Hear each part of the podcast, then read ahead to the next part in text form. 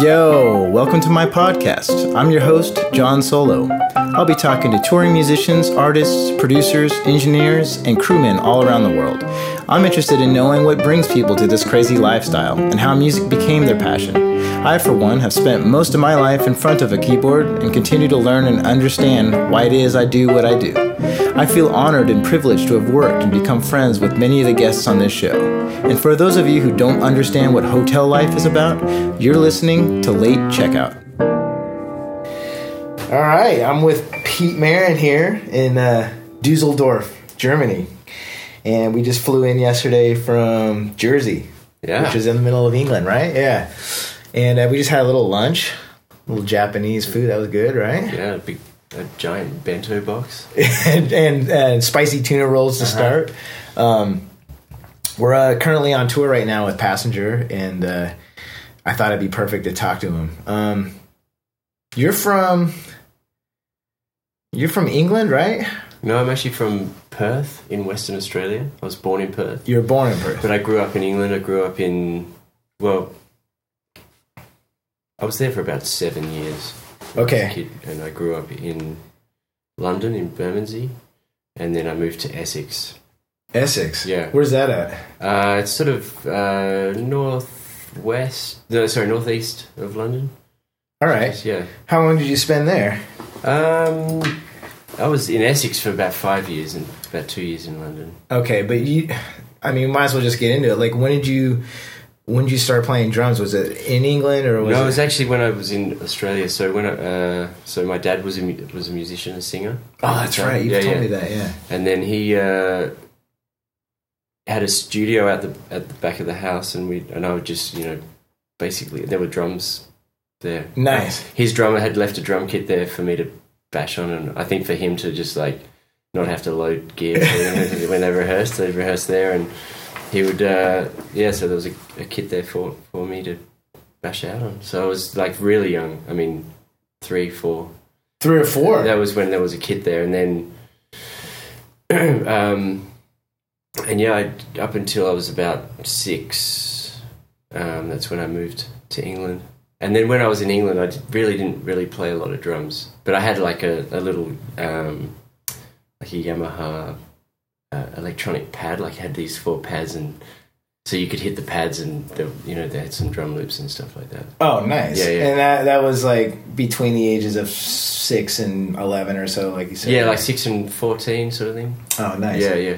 I started playing when I was like three and a half years old, three, four as well. Right. Yeah, like uh, basically, I mean, I started and then just kind of continued on, but like I feel like anybody who has started that young, there's like something about it, like it's just ingrained in your in your brain, like you were you formed your life around it. Definitely. Well, know? it was just like I, I guess, in the end, when it came time to choosing a career, Yeah. I didn't really think about doing that. You know what I mean? It was just like, this is what I'm going to do. I'm just playing drums now. Yeah, you didn't. You weren't thinking like, oh, what should I do when I graduate from uni? Yeah. Or I'm going to say uni because that's what you guys call it in Australia. We call it college. Yeah, yeah, yeah, yeah. Well, when, when we um, moved, so I moved to England with my family, and then when we did finally move back to Australia, we moved back to Perth, and um, my dad, who hadn't really been um, performing in England, because he was a few full time musician before we moved to England. When, when we moved back, he started singing again and playing music, and um, I was getting lessons and like really getting serious about playing drums. what, well, like, what kind of style is your band, your dad's singing in? He was sort of playing more like Aussie and cl- classic rock, I would say, like more so, like sort of rock covers and things like that. And Oh, okay. Yeah, yeah, so it was so- like a cover band. it was a cover band mostly, yeah, yeah. Yeah. He had so, he had a couple of original projects that he never really fully pursued, but um, uh, but yeah, um, he was working full time, making a living as a as a you know cover musician. Nice. Do you feel like you got your your musical talent from him? Was that a big For sure, influence? yeah, yeah, definitely. Yeah. Anybody else? Did your mom play or anything? No, um, no, there wasn't anyone else in the family other other than my dad that was sort of showed any interest in music. Yeah. Um, my mum had it has definitely has an artistic side in terms of like, um, you know, more sort of fine art, like um, painting and drawing and stuff like that. But um, as far as music's concerned, it was really just my dad, and then the people around him, like his friends who I kind of looked up to, who were in bands with him. Like I would, you know what I mean? Like that, they were my sort of influences as well. So Yeah, so you Yeah. come from an artistic family. It yeah, was- yeah, it well, was- artistically permissive anyway. Like, yeah, I wouldn't say that. No one, yeah. So it was only really my dad that made a living playing music, and my mum, who's a, who's a, a nurse, um, she didn't really pursue art as, as such, but she she was definitely um, she pushed me, and you know, yeah, she was it was it wasn't weird for you to say, "Hey, I want to play the drums someday." Not at all. It was like No. it was. In fact, they encouraged it. they were they really encouraged it. In fact, That's I think awesome. um, my mum even said recently that um, I sort of showed signs of maybe having sort of an ADHD as a kid, but like as soon as I fixated on music, like it sort of all sort of cleared up and. Yeah, Like once I kind of had that, yeah, focus on music, I, I would, I sort of normaled out. yeah, I, I know exactly the feeling. I feel like a lot of musicians ha- kind of have that. It's yeah, it's we're fidgety. We, we have a hard time paying attention to one thing. Yeah, as, soon as, yeah. as soon as music starts, it's like, oh, I can do this all the way to the end of the song. I Yeah, can yeah, totally totally. concentrate. yeah, no, Like it's not hard to do that. I don't wander for some reason because you're just in it. yeah. Um, Yeah, it's. I don't know. There's definitely something to be said about being able to switch our brain yeah. in, into a song, like, and be in it, like, really deep in it. Yeah, that- you're that actually in that moment. Yeah. and and all the way to the end. And actually, when I was in college, I think my ADHD kind of came back a little bit because I was being taught. We'll get into that more, but like Mhm. I don't know if you went to, to music school or anything, but when I was there, I, I would uh, I would have a hard time like really concentrating through like the bass solo or something. Sure, Do you know what I mean? Yeah, You're yeah. playing your you, you take your solo and then the Yeah. sax takes a solo and then all of a sudden the bass comes up and I'd be like, hmm, what am I gonna have for lunch today? You know? Yeah, yeah. I was def- definitely not. Uh, yeah, the academic side of music at school was definitely not my strong point. I was definitely more into improv- improvisation. So uh, when I went to, because I went to, um, had private lessons mostly for, and, and I had some school, uh, did music at school. And this is back in Perth. This is back in Perth, Yeah. and then when uh, after I left, I left school a little early, and then my mum was sort of like, "Well, you can leave school early, but you've got to if you're going to play music, like you've got to go to uni, I guess." So I applied for um, the conservatorium in Perth, and I got in, and uh, yeah, so I did like a year at the conservatorium in in doing jazz. Oh, okay. Where was that at? That was the yeah the conservatorium in Perth. Oh, in Perth, yeah, it's called WAAPA, the West Australian Performing Performing Arts. What, what kind of program is it? Is it jazz, classical? It was this was a jazz course. I mean, it's yeah, it's pretty broad now, but um, I guess there, there was a classical course and a jazz course. And it, it, I guess now it's sort of the, there's more like conte- like it's sort of the jazz course is sort of based around more contemporary, like they call it contemporary now. But yeah, But exactly. when I was yeah. there, yeah, I did a um, I, yeah, just did a jazz course. Well, I didn't really complete it either. yeah, so you So didn't even I finish. didn't really finish that. you didn't finish the school, but you didn't even So finish the, the this sort of tie, ties into like you know my. Uh, I was, So- by that point, I was actually playing in bands and making a living. Exactly, So I mean, so I was, I was actually when I say making a living, I was you know getting paid quite well. I was just going to ask you that. Like, if I mean, what is what's the point of going to school as a musician? I mean, if you're working and you're already like out there, I mean, that's the best education you can really get anyway. Totally, yeah. And uh, the the one downside I'll have to say for for my college experience is that I stayed one year too late, which is I stayed my fourth year and got a college degree, Right. which is what I felt like I had to do, but Sure. it was such a waste of time. That fourth year Yeah, was right. like I, you kind of learn everything in two years, really. I mean, I felt like it, like all the theory, all the like anything that someone can tell you about music. It's like there's only so much you can get. It's still just theory based. I mean, I have this conversation all the time. This, these aren't laws. This wasn't like proven by mathematicians around the world when people have a theory of how music works. It- Yeah. I mean, it's 99% of the way when they explain it to you, yeah, that's kind of how music does work. Yeah, yeah. But you can always find another way to go about it. It doesn't have to be this way. Sure. And so by my you know, third year was a lot of fun, but I'd say fourth year was a big waste of time. I was just needed to get out of there. It Yeah. just felt like I was like ready. I was already playing gigs too as well. Yeah. And I, I actually wished I would have just moved on because I felt like that one extra year kind of set me back a little bit. By the time I moved to New York, it was so many people that were already like playing more gigs and were just there, and I was like, God, I should have been. That's where you get your education, right? Totally, it's, it's on the bandstand. Well, that's what that's how I felt. I mean, I was I was already working. I was in play, playing in my dad's band, and then I was also playing in another cover band. And so, like you know, my weekends were completely full with with you know from sort of Wednesday, Thursday, Friday, Saturday, Sunday onwards. Like it was, you know, like pick, being picked up after school, going to doing gigs. So I kind of felt like, and yeah, same when, when I was doing uni, I was just kind of working all the time, and I sort of felt like, well, I didn't really see a need in it. You know what I mean? I felt like uh, I didn't. Well, I didn't see the value in it for sure. Like that was one thing at the time. And you were what, Now I do, 18, 18 or 19? This is after yeah, this would have been like I was like 17, 18, Yeah, So you really only you really didn't go to college then and do that. not really. No. Uh, later on, I did it uh, I, I, when I finally moved to Melbourne when I was twenty one. Uh, uh, I went to um, a ta- I did a TAFE course, which was, again was just a, a certificate, one year certificate course, and that was more so to, to uh, and that was in the like jazz contemporary um, thing, and I that was more so to um, just get my melodic theory up because I really wanted to kind of get into uh, yeah more melodic based. So I mean, with that, like you, you are mainly a drummer, and Yeah. that's what you do. Um, but I do know you're also interested in like mod synths Mhm. and stuff. And um, do you mess around with any other instruments? Um, Uh, well, yeah, I mean, there's guitars and stuff at home, but yeah, I'm, I definitely wouldn't call myself a guitarist or or a keyboard player. do I you just- write music or? I, yeah, sporadically, yeah, Mhm. but nothing has ever seen the light of day, nor probably will. Yeah, yeah. Well, it's I- always good to keep that. Whatever it is, it's like Yeah. being creative and Well, like the modular synth is a, is a really um, fun instrument because it's all about making. You know, you like you build the the synth and yeah, you know, and yeah, I don't know, like it's, I, I like the idea of just making something, and even Yeah. if it's just for me, you know, it's like a creative outlet. And for, and for those who don't know what modular senses are, synths are, and which I didn't either until I was around you, and they're how can you explain it really?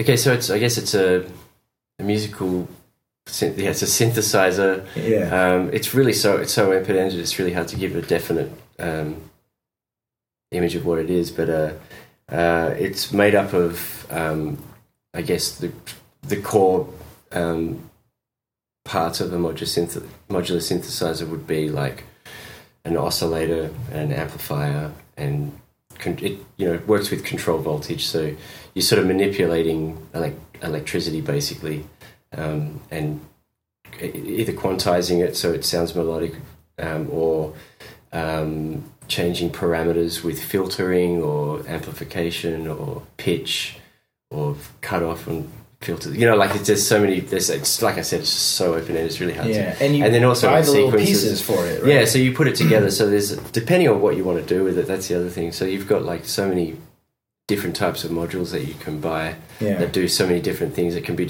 controlled in so many different ways. So for me, like I like sequences. Um, yeah, I sort of It's kind of like drums, really. I mean, it's Yeah, like yeah. programming beats. When I hear your stuff, it's like, Yeah, oh, I get it. It's it's very drummer. I mean, because it's it's you can't like play it with a keyboard, right? It's uh, well, You- you, well, you could, can. but You- the way it's set up, the way you've got it set Yeah, up, it's more just like voltage pulses and stuff. And yeah, so- like you're you're patching it together with cables and Yeah. each each module together and. Um, and and each module sort of interacts with with each other, and you know, yeah, um, yeah, it's. I mean, it's it's Yeah. definitely uh, abstract in it. Well, it can be really abstract. Yeah. Most for the most part, it's pretty abstract music, but yeah. um, but it can be. Uh, yeah, it can be It- used in so many different ways. It reminds me of Postal Service, which I when I first yeah. heard it, I was like, oh, that's what that guy was sure. doing. Yeah, that producer with uh, Ben Gibbard, the singer. I, I can't remember that guy's name, but um, they were a very popular band in, in the early like 2001 or two or three or something Yeah, like that. yeah. When the first time I heard that kind of synth music, I was like, well, I don't understand how he's making this. And Sure.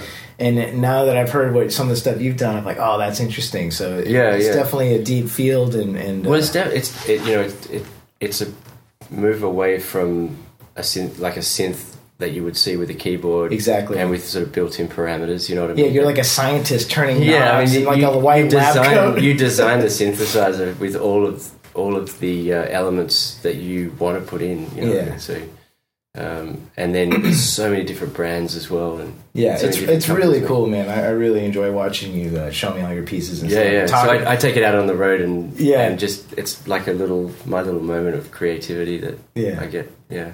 So let's so let's take it back. When you were you were playing with your dad's band, Mm-hmm. you're in Perth, you're like early twenties, you're working all every night. I assume you did a couple of weddings here and there. That, yeah, yeah, exactly. yeah. What was the next step? Uh, Did you start playing with original bands, or was there a singer songwriter Yeah, involved? yeah. So I started playing with original bands as well, and I really like felt like that was what I wanted to do. And so I moved. I then uh, I was like 21, and I moved to Melbourne, and I had never been there before. I just Oh, really? everyone that I'd spoken to that had been in Melbourne said that it was the the hub of musical activity. So Yeah. I, um, yeah, so I moved to. I just moved to Melbourne with a, another guy who who ended up not lasting very long. He moved back, and um, yeah, I just kind of stuck it out and played in different orig- original bands and cover bands. Um, Did you ever play any jazz bands as well? I didn't. No, Yeah. I never really. I mean, I love jazz. I listen to jazz. Mhm. I love jazz, but I never really got. Yeah, I just never entered that world. I guess. Yeah. Uh, performing jazz. Yeah, Yeah, it's totally. A, I'm not very It's a club. at it. I think is why. Yeah. is why. Well, that that I mean that might be part of it, but it's also like I've always noticed in every city there's the jazz club, and you're either in it or you're not. Yeah. you can't do both. It's hardly, you know, if you're if you're successful in a in a pop realm or whatever, but you can play some jazz. Yeah. they're not going to let you get in that little jazz club. Yeah, I, I feel like in, in Melbourne, there's so many incredible jazz, like so many incredible players, not just jazz players, but people that can play all genres of, of music. You know what I mean? That that fit in jazz, and then they go and do like pop gigs or Mhm. rock gigs, or do you know what I mean? But mean? you Like they- start in jazz. I feel like you, you you can leave that club, Right, But they won't let you in. yeah, yeah, that's that's that's. That's true. I feel like I definitely came from a rock world. So yeah, from Yeah, a rock drummer to exactly. a jazz drummer, maybe the transformation. And the only reason why I'm saying is, is saying this, and I have experience, is because I started in the club, the jazz Yeah, club, right, when I was in school, and uh, everybody knows each other, and they all play together. And I mean, it's still pretty much like that from from uh, Seattle. Uh, I see all my friends, and they're all doing great. Everybody plays gigs all the time, and it's an amazing club. And then I moved to New York, and I started doing other things, and I Yeah, yeah. realized quickly, like, oh, I'm no longer allowed in there. Like, no one wants to play with me. anymore. Right, right. Not that I wasn't back there, but I did find it like it was kind of like, oh, well, you're doing that now, so you can't come back in. yeah, yeah. I guess my my interest never really pushed me into jazz. You know, like I was Yeah. always into like I loved classic rock when I was a kid. You know, Yeah. Deep Purple and Led Zeppelin and yeah, Black Sabbath. Of Like, course. that's where I sort of and then like more and then obscure bands like Devo and um and Kraftwerk and and then I mean so many different oh man so many different genres of music that I'm into but yeah. You have an But, eclectic uh, taste. yeah. you're all over the place, definitely. and then, you know, I I did build an appreciation for jazz um, as as time went on, as I got older and older, and like some parts parts of me wish I I had that chop and I did play it because it is yeah, it's rewarding listen music to music to listen to, and um, and I imagine it is to play as well, but. Yeah, I just I don't know. We saw that band downstairs. I was just thinking that, yeah, Uh, it's express. You get to express yourself in Really, a way yeah. that, that it's hard Yeah. to do on a bandstand with a singer songwriter. Yeah, but you know, I still feel like I do get to express myself in my own kind of way. You know what I mean? To- uh, exactly, even you though find it is it. like the the um, There's definitely any style of music I've played. I always find some joy. I can find joy in it and go. I get why people love this. Mhm.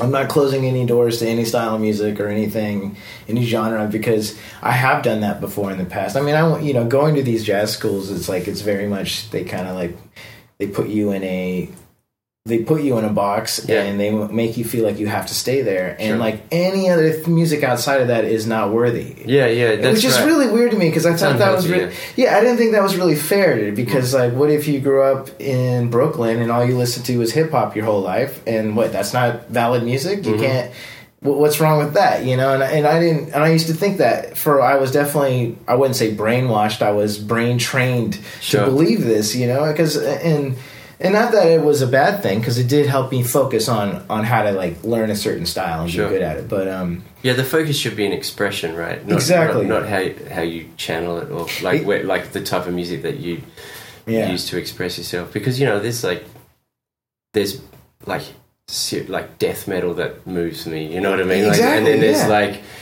uh, jazz that that makes me f- feel incredible, or you know, weird krautrock that you know that might not appeal to everyone. they all but- have different feelings. It's like food, really. Like I like Chinese food, I like Italian food, Mm. and they're all different flavors. But they're not. You can't. You can't really compare the two because it's just, they're so different. yeah, yeah, yeah. But anyway, we were digressing from. Yeah, sure, so you were sure. playing with a band. You were playing with original bands. Yeah, so then I yeah I moved to Melbourne uh, because I felt like yeah that's what I wanted to do, uh, is progress musically and um, yeah I sort of made a decision not to really play in, in cover bands, um, and I started joining and auditioning for original bands at that point. Not really making a living um, playing music, but um, for the first couple of years in Melbourne, but you know like the same the same story everyone has. You know they have their that band that they put all their energy What was into. it? What was the band the name? band it was it, it was a band called Template.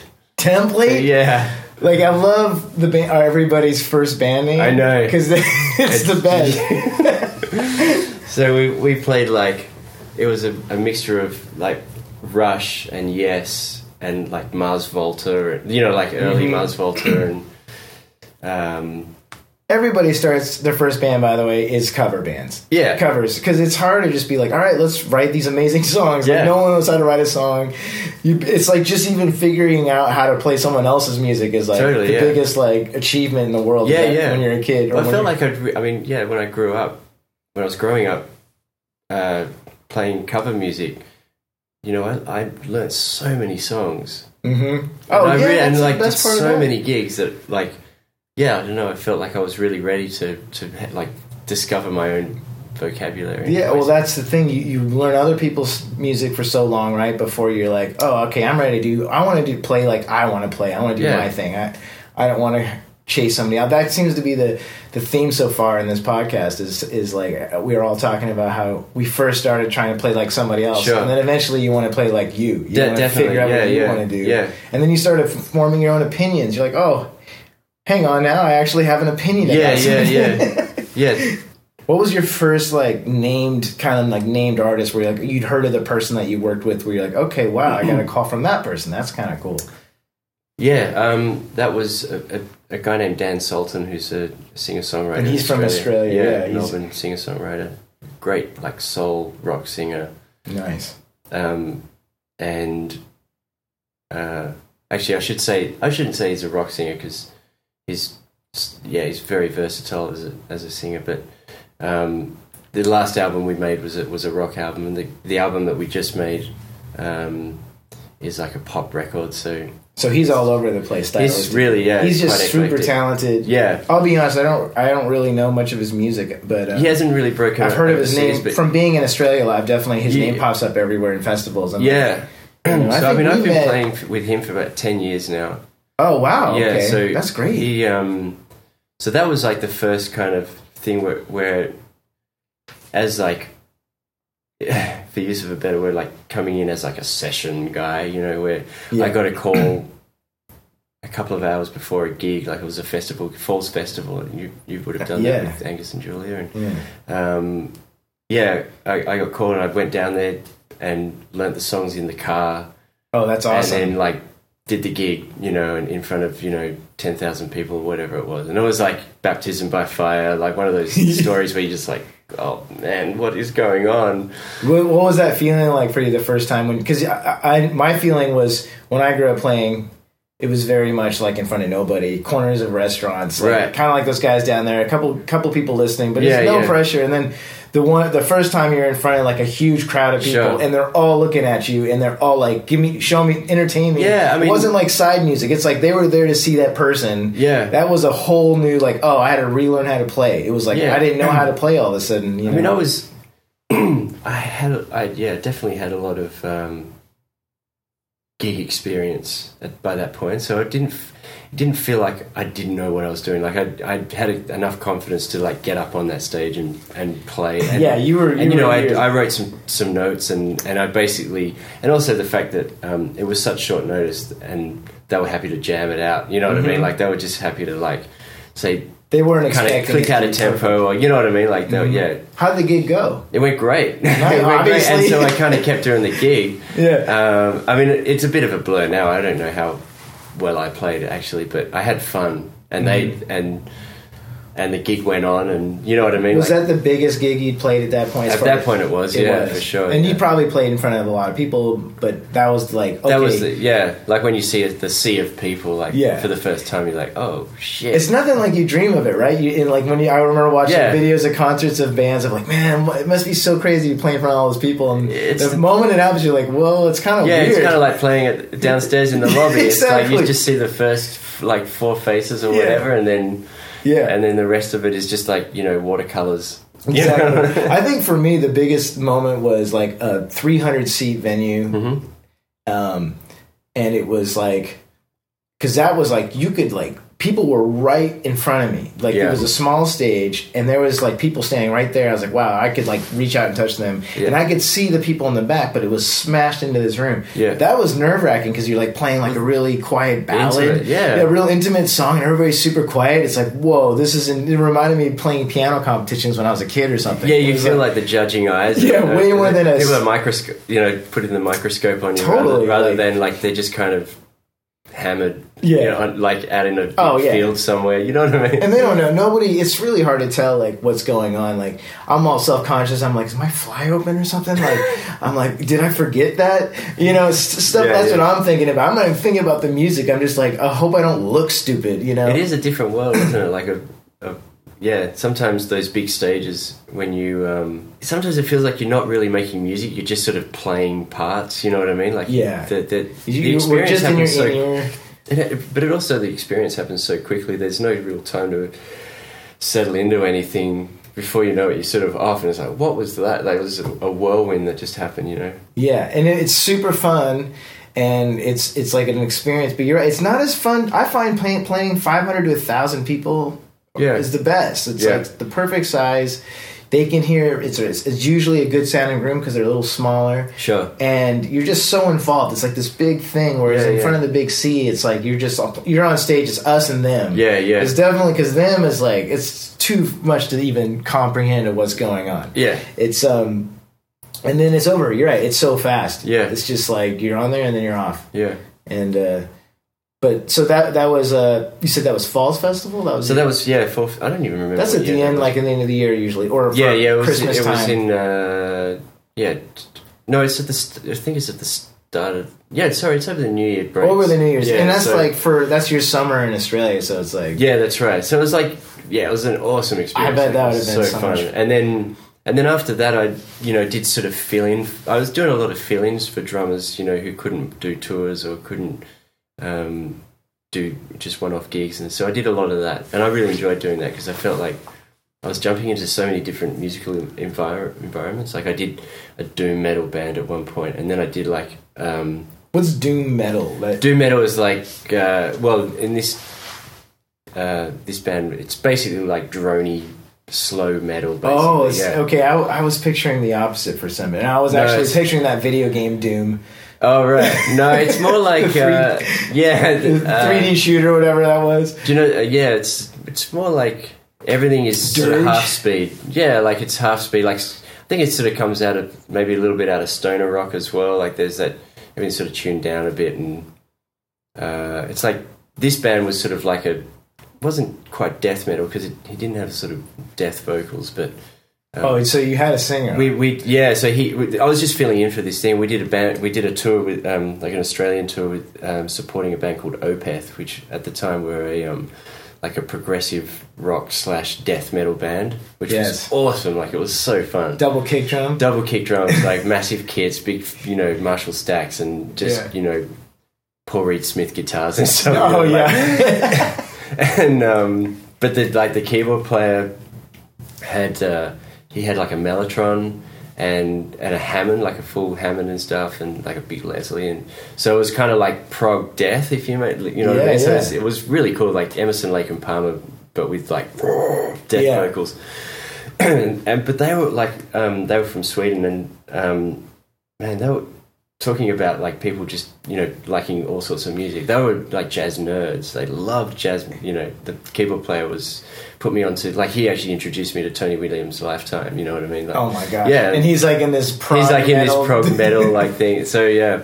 So anyway, I, at that time, I was doing all these different types of uh, playing all these different types of uh, gigs, different genres of music, and um, uh, disco music, and just rock things, and then like indie, lots of indie, you know, singer songwriter things, and and then like Dan uh, really sort of took off and, and needed more commitment, so I really sort of focused in on that. And I was also in a, another thing called a band called Gossling, which was a, a female um, Helen Croome. She was a, a sing, singer songwriter, Yeah. um, and uh, sort of in the Angus and Julia vein, I guess, as Mhm. far as like the folk, um, yeah, singer songwriter thingy. Mhm. Um, and that was yeah and so those two projects really yeah took most of my time Kept you busy, yeah, kept yeah. me really busy there was there was Austra- uh, Australian American and Europe touring and What do you what do you find the difference, if there is any, between touring in America, Europe, and Australia? Being an Australian, but also knowing what England is like, yeah having you kind of like are from both worlds. yeah well I guess one of the big well if we're not speaking totally musically one of the big differences is obviously like bus touring like the, Oh, yeah. Um, Oh, Australia is beautiful. It's all flying. it's all flying, yeah. There's no, you sun. don't really need to get on, on a bus and, No. and do that because yeah, it's it's actually more expensive to do that, I think. And Mhm. um, All the flights are short in Australia, except for the. Perth one. Perth Yeah. is the only one that's far. which is still like you know, it's still less than LA to New York. it I think. is. So, it is. It's less. Yeah, but uh, I guess um, so. Yeah, it's pretty crazy actually when you can. I know. Yeah, when you do the Europe and and the American bus touring, it's like you realize how much. Yeah, I don't know. Like, there's a lot of lot of traveling that you end up doing. I would- the tours are often shorter in Australia, I guess. They are short. Well, yeah, there's smaller markets, or there's not as many places to play. Mm. Um, unless you do like all of it, like Newcastle and Wollongong, and Yeah, all the regional shows and stuff. Yeah. Yeah, yeah. You but you end up staying in, you know, like Yeah. you, you do those. You end up staying in either Sydney or Melbourne anyway. You know, yeah, driving back. You don't. I mean, yeah, you end up driving back that night and staying in a hotel in Melbourne. yep, done that many times from Yeah. Sydney as a hub, Melbourne as a hub, Yeah. Brizzy as a hub, Mm-hmm. Um. Brizzy. I'm not getting that back right now. It's been a little while since we've been around each other. Yeah, Um, yeah. What do you? I mean, this is kind of interesting. I've never talked about this, but like, so what? What's it like playing with American musicians and Aussie It's the musicians? same, man. Like Right, the- yeah. yeah. I mean, the, obviously, like the level of mu- musicianship, there's no real difference. Like, there's amazing musicians in Australia. Mhm. You guys are amazing to play with. Like, I feel like, yeah, there's uh, cultural, maybe small cultural differences, but Yeah, Australians we- and we- Americans we are know how to hang, we eat the same food. yeah, yeah. You may call it a di- might call it a different. Yeah, name, I feel like the Australians bridge Australians bridge the gap between the English and the Americans. What, so, as as you were playing along with with uh, Gossling and Dan um, Dan Sultan, was there any like studio work you were involved yeah, in? And, yeah. So I'd obviously play on their records, and then um, yeah, lots of like different producers that I would work for. Work, you know, they would call me in to do you know a soundtrack or um, an album for an artist, or just a couple of songs for development, or you know. Um, advertising or you know what I mean like just kind of everything So And would there you would it be like one off session days? Like, hey, this can we need you to come in to play? Yeah. a lot like it is in LA Yeah. or New York or something yeah, like you'd that. go in and yeah, sometimes it'd be like a couple of days. Um, after I met Chris Vallejo, who produced the last four passenger records, Mhm. um, he would fly me up to Sydney and, and we'd, I'd be there for two days, um, sometimes a week, working on different projects. you Just know. whatever. That's yeah, nice. he'd have an artist come in and um, you know, and then um, there's a couple of uh, who are now close friends of mine, producers who just call me in to um, yeah, just play like on a on a single or that something that they're going to push on a for for, for a label or Oh yeah, like they're doing one song. yeah, like they're doing like an artist development thing for you know. So there might there might be like four songs, and then we just punch them out in a day, or soundtrack, you know, esoteric drum sounds, and yeah, like just things like that. Is the same thing like- happening in in Melbourne, in Australia, like in America, with like the less the studios going out of business and yeah, I mean, there's you know, uh, one big studio, Sing Sing, actually just just I closed did I its doors. saw that, Yeah. but didn't they reopen somewhere else? Well, they have another. They have um, Sing Sing South, which is another. Um, so I think it's a slightly s- well, it's a slightly smaller studio, but um, I love that studio. yeah, I mean, so many great records were made there, and um, but to answer your question, yeah, there's a lot of people with ho- really great home studios, and so Mhm. I guess, um, but you know, I f- still find that producers, like good producers, still want to make records in good studios. Do you know what I mean? Like, yeah, oh, yeah, and we all as musicians we want to do that. Yeah, it's fun um, to go to a studio and sit there and vibe and Yeah, and look, with a sound. sometimes the, the home studios are really good studios as well. Like, and Yeah. that's and I do that as well. And um, yeah, I mean, it, I do I do feel like there was a point where it was it felt like I was just just going to home studios, and then it got to a point where I was going back into like big studios, and then like Mhm. a blend of the two. And yeah, it doesn't really bother me as as long as the uh, yeah, as long as it's fun and it's good music, and you know. Yeah. Do you have your own studio or anything? I don't have a, a I've got a space um, that I play and I can record there, but I wouldn't. It's yeah to call it a studio would sort of undermine. Yeah, you, you're still not doing tracks for people or whatever, so people aren't sending you stuff. I was do, I was doing that, but I felt I felt like um, I was sort of chasing my tail with gear a little bit, Oh and man, you know, it's like I felt like it was a, money pit. yeah, I just felt like it was a bit of a rabbit hole. I I, I didn't. I wasn't that interested in Mhm. being an, an engineer or like being a producer or someone that's really deep in I don't know I just wasn't wasn't really what I like going into a studio and being produced and yeah. having someone behind uh, a console and we collaborate on getting sounds rather than me just kind of go okay like Drums are what, hard what, get what signal for. chain do I want to Yeah. you know what microphones do I want to use? What preamps? Compression blah blah blah like and you start I start thinking about all that stuff and then you yeah then my creative vibe for actually playing the drums is gone. So I yeah I don't, I don't have I can't multitask like that. And so I yeah just thought well I might as well just try and work with people. That I, I know what you're saying because I, I mean I've only made music by myself like since I was in high school I, I got a four track recorder and I've been making my own music like that and then got Pro Tools like when it first came out and Yeah. it had before that was eight track recorders and and I always produced myself and and then I write like that I still do that um that being said when someone actually does send me a track and I think this is going to be fun. It's like absolutely, It actually isn't that much fun. It's like Yeah. I plug in the keyboard. It's not as much as a drum. Drum setup is a way harder thing to microphone to to mic. And, yeah sure and get because it's so many different levels and, and phase issues and Uh-huh. stuff. As keyboards, I plug in two, you know, yeah two left and right, and I or I mic the piano. And you can get kind of tricky with that, but it's sure pretty easy. there's I- a lot you can do in post I guess Yeah, exactly. but with like I guess with drums, sometimes like if you want to go for something Yeah. interesting, you have to really commit, and then it's like I don't You know. I wanna just get it then, yeah, exactly. I don't. Um, I was getting really good flat EQ, like flat sounding quality clean drums you know what i mean and that's what i would send to people That's and they the- could do whatever they wanted to yeah. to those things. But I felt like, yeah, uh, the amount of time that it's that I spent, yeah, doing that, I, um, the amount of time that I spent um, trying to set up a session. In the end, I'd, I'd walk away from it like needing an hour just to kind of get my create creative vibe back. You know. Yeah.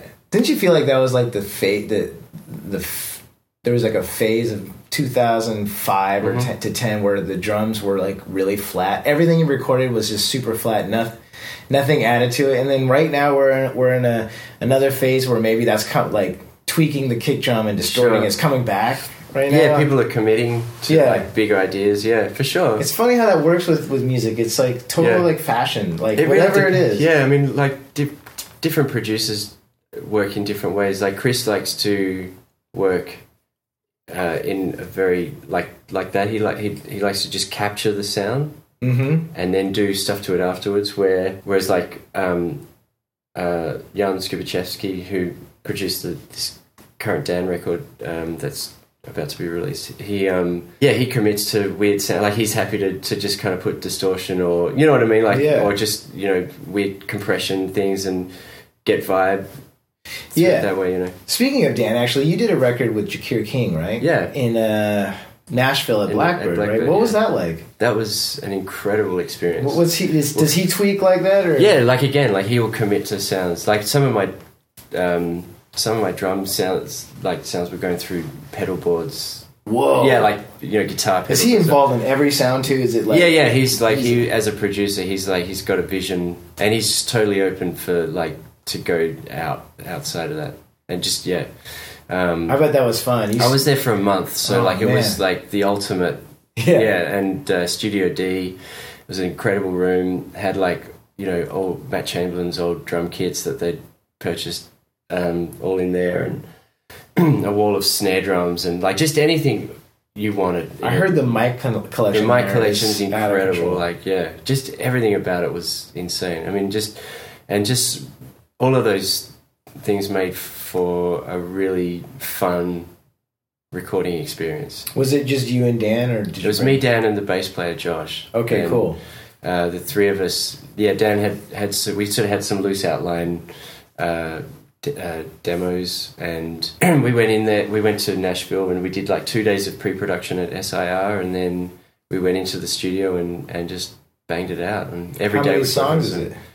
I think we did like fifteen, but I think twelve made the. Oh, wow. something like that. Yeah. So you spent. So it was like was it like a job Monday through Friday? Yep. Get there what 10 a.m., 11 a.m. Get there like ten a.m. Knock one out, go get some chicken or whatever. Yeah, some yeah. ribs. Well, usually what would happen is we'd yeah we try. I think we'd try and get a couple of songs done a day, and at, at the very least one. but uh, yeah, we'd go in. Uh, we'd usually go for sounds. You know, we'd talk about what song we were going to do that day, um, and then we'd yeah like set up drums and go for sounds, and then and then we'd start going for takes. And then we'd, we'd start going for real take. Then we'd have a break, actually normally lunch, and then we'd go in and actually start going for the for the three big takes. oh, so that's the way he does it. He does He it like likes that, it yeah. live. He I likes it actually live. prefer that Yeah. so much more. And there wasn't much click. It was usually, um, I think there maybe like three or four tracks were done to click, but everything else was pretty much done live, which was cool. nice. Um, we'd played enough together, the three of us, so our tempos were pretty solid. Um, and what Jacquire liked to do is he'd pick like two or three of the best takes, and we'd sit sit down and listen to them in silence, like no one's allowed to talk, and just write notes. And Wow. he'd go, "This is the best intro and verse, first verse. This is definitely a best uh, chorus from take number three, um, and then the uh, then take number two uh, out from there, and he'd he'd like um, bit bit them together. He spliced them together. He'd splice those things like so big big chunks of edits, not like lots Exactly, of things, yeah. and uh, that's how he would do it. Um, and so yeah, usually the songs, yeah, if they weren't perfectly played through from top to to tail, they. Um, uh, yeah, he would. They, they would only have like three major edits on them. Usually, you know, three or four edits. Yeah, I did a record exactly like that once in Nashville, where it was it was um it was same thing. We did three takes, Yeah, and big sections were just taken out. yeah. it. It I felt like, that's that's a really good And way we to do didn't it. It's, like, do it it's to a a good compromise. Yeah. of like, you know, that chorus really is a good one on Mhm. take number three, but the rest of take number two is so good. that exactly. It's like, well, just to take it out. And, and to be honest with you, yeah, we. Uh, I always have like a reference tempo. If I'm not playing to a click, there'll always be a starting reference tempo, and usually try and stay within the boundaries of, of the tempo and uh, as much as I can. And um, yeah, there didn't seem to be any problems with uh, with cutting, pasting those uh, those takes. So. yeah. But no, working with Jacquire was a, a education, man. It was. I mean, he's one of the top producers like in the world. I mean, he's Yeah. he's talked about, and I, you know that experience must have been just incredible. it was, yeah. I mean, yeah, and probably learned so much. I did, yeah, and about arranging as a drummer, like you arranging your parts, Yeah, how to build, how to arc sections, and how to, yeah, just um, and also how to, dev- yeah, just really develop a, a, a part, um, you know, from the from the first verse and and s- something in the second verse to, to kind of bi- have have it built upon, you know, Yeah. or build upon it. Yeah. So then, how did you meet Passenger, Mike, Michael? Okay, so I was playing in Bris- I was doing a gig in Brisbane with Gossling at the time, and Michael had just I think he was doing a solo tour in Australia. This is before um, Let It Go, before all the little lights had come out, or maybe it was out, but it was before it blew up. And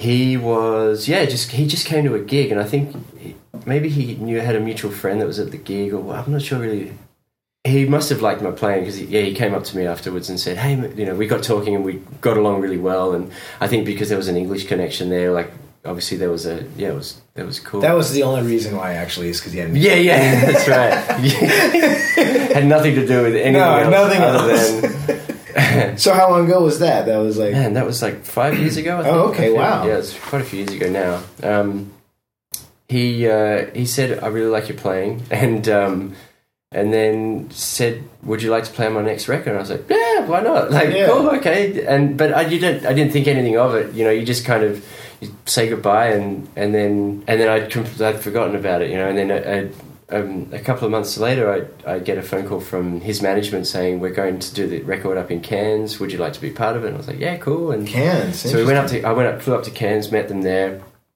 Uh, we made this record, um, and then uh, and that was a, a really fun experience. Like me and Mike got on really well, and yeah, it was just a really great. Um, we this was for Whispers, the record Whispers, Oh, okay. and then but then and then I yeah I, you know I was there for a week, and then I went home, and then I never really heard anything about the record. I'm thinking what what's going on, and then um, I find out that they scrapped that recording um, because for for whatever reason. Um, How was that process? When, was that Uh, like the Jacquire King, like where you were doing big sections and? That was um, that was Mike had actually pre-recorded a lot of vocal and guitar, not to a click, um, and so it was yeah the the me and the bass player basically sort of playing on top of those pre-recorded, which was actually really really difficult. It was really Oh, that's- challenging. that's hard It was play, challenging, but as a drummer, as a I drummer, yeah, like, imagine. guess it really uh, it makes you rethink your subdivisions. Yeah. You know Oh, what I yeah. mean? Like- Because he's feeling it completely different. Yeah, so you, you start thinking, well, if the more I play, the more subdivisions I play in this, yeah, the more it's going to sound like it's the tempo's wavering, I guess. Yeah. So you just kind of reconsider. I had to reconsider some of those things. So my parts became very like textural, Mm. using big big sounds. Yeah, and just not not very not so staccato, I guess. Um, and make maybe highlighting things rather than just kind of keeping time, as you know. Yeah, yeah. It's more orchestral. And Yeah, you're yeah. Playing along. Yeah. You're following the, the lead vocal. Basically. Yeah, and so that that record, that version of the records, it got scrapped. But then they called me to come up to Sydney, and Mike had.